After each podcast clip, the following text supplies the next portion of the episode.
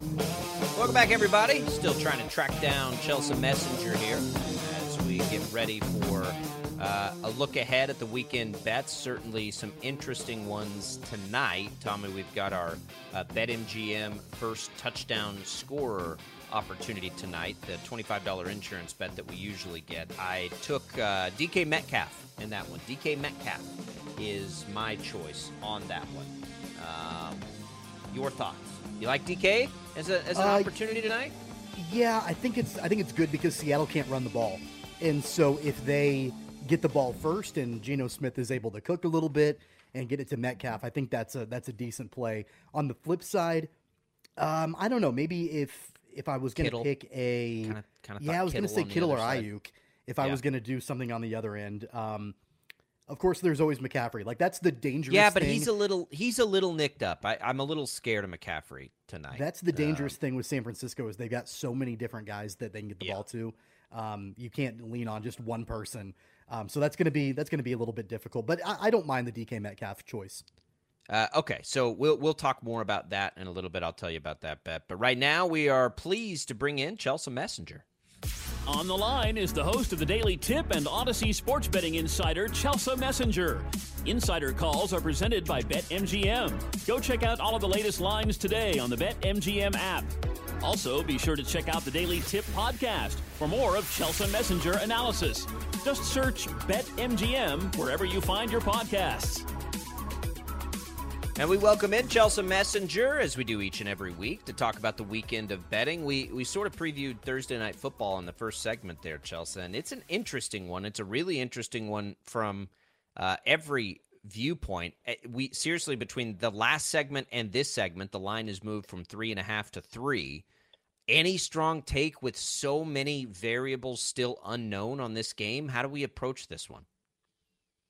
Yeah, when this game was three and a half, my gut feeling was saying take the points with Seattle. The three and a hook with a, a team that's playing at home. We all know Seattle has an amazing home field advantage, and plus Brock Purdy playing his first real road game uh, since becoming a starter uh, for the Niners, and also he's not feeling especially great. Uh, had I believe a rib injury, but every single number and every single stat and every single trend would say take the 49ers. So like I feel like I can't play aside cuz just from a betting perspective, it looks to me like maybe Seattle keeps it close, but every single argument you have about Seattle, oh, Kenneth Walker III might be back for this one. Well, guess what? He's going as the number one rush defense in the entire NFL when it comes to this Niners defense.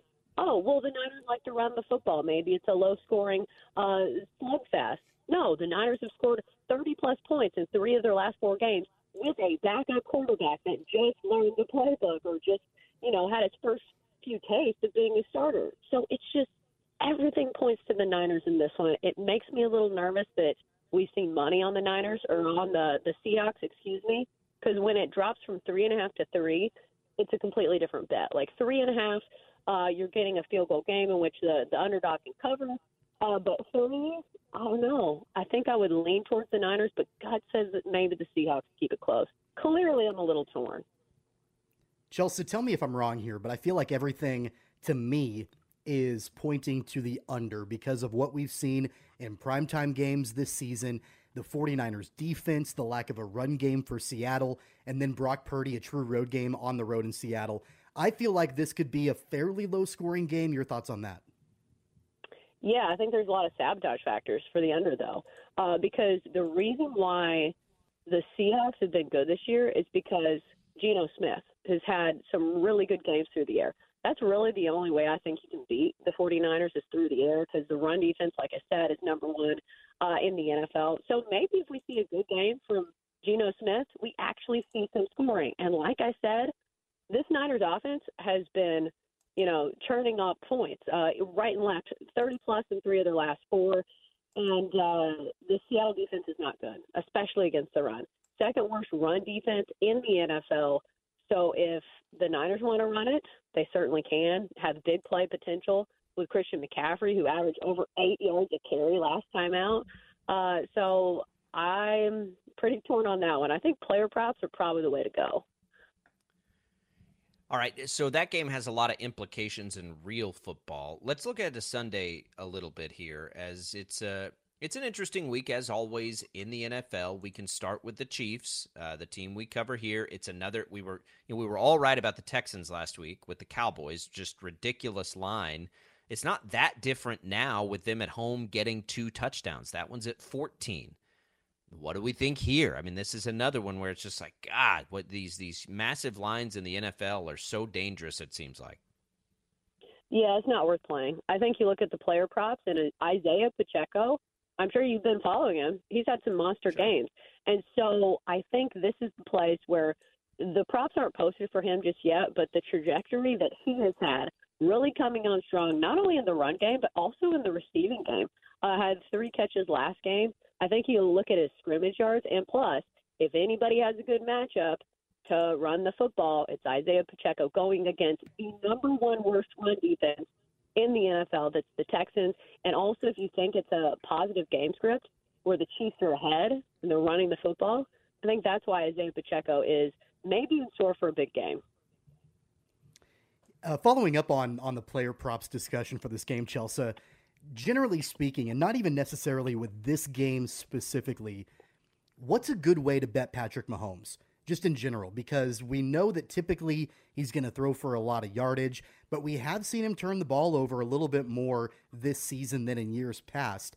Uh, is it just, you think it's safe to say typically that you want to go over his passing yards prop, or is there another way to, to kind of get in, you know, some action with him from week to week?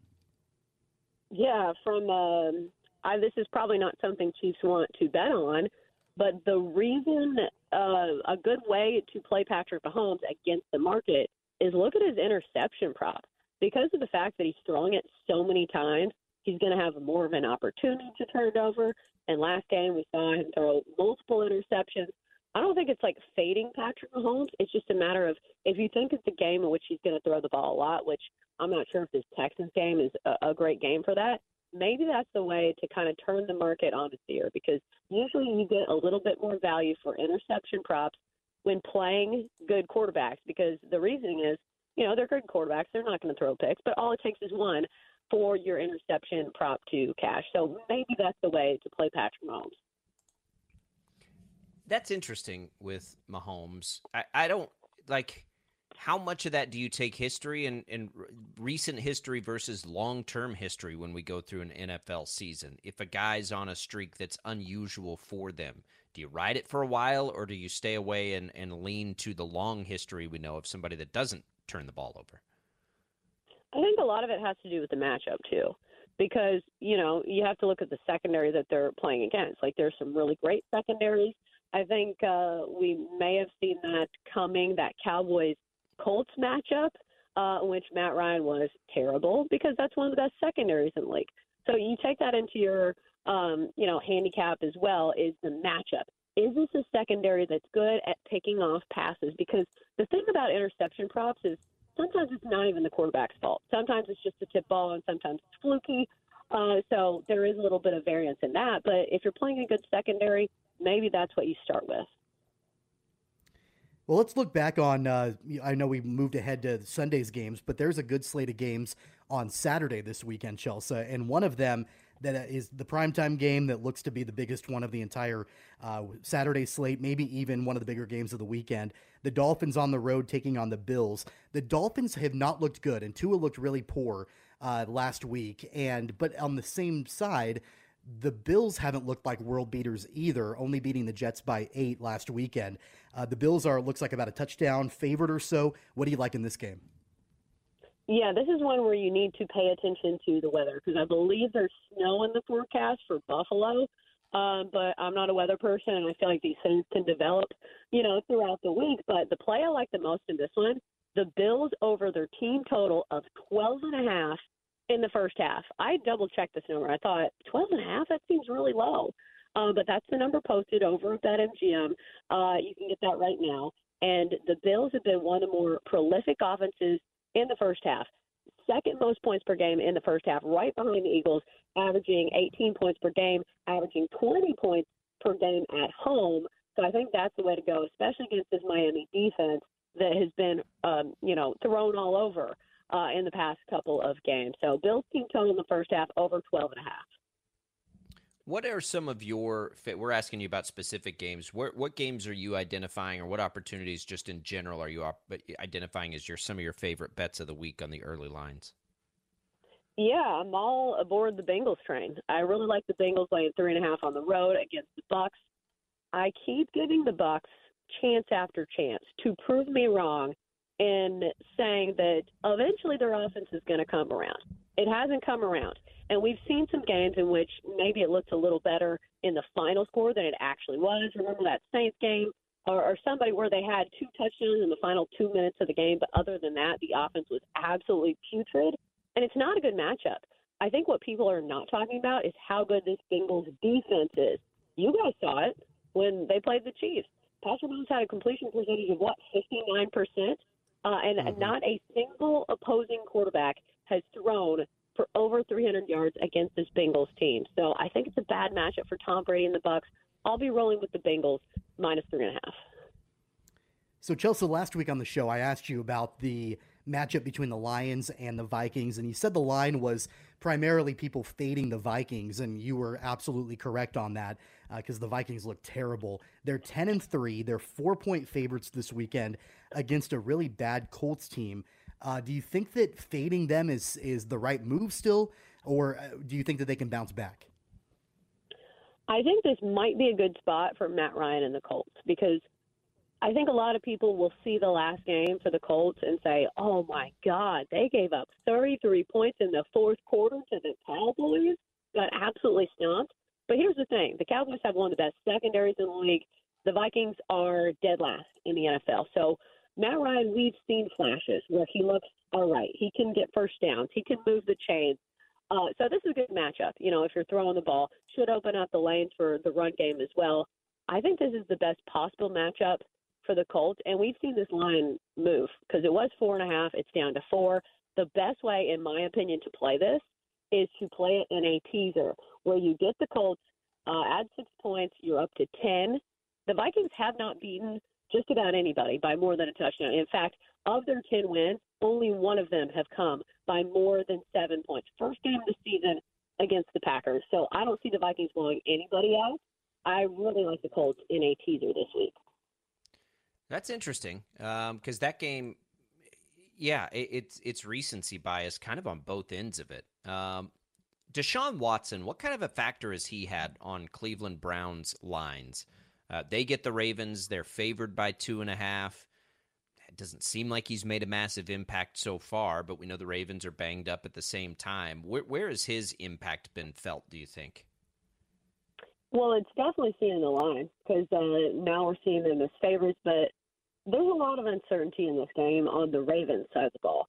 I think if it's Tyler Huntley, this line moves, and we see this game go closer to a pick 'em. But right now, I believe he's in concussion protocol, even though he has practice. Because I, I'm trying to remember the name of the guy that is the third string quarterback for the Ravens, but I think it's a big drop off from Tyler Huntley to whoever that is. Because Tyler Huntley, at least, is the same style of quarterback as Lamar Jackson. You don't have to tweak too much for the offense.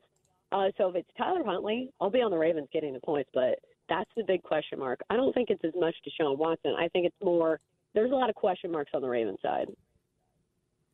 Chelsea, the primetime game on Sunday night, the Giants and the Commanders in NFC East battle.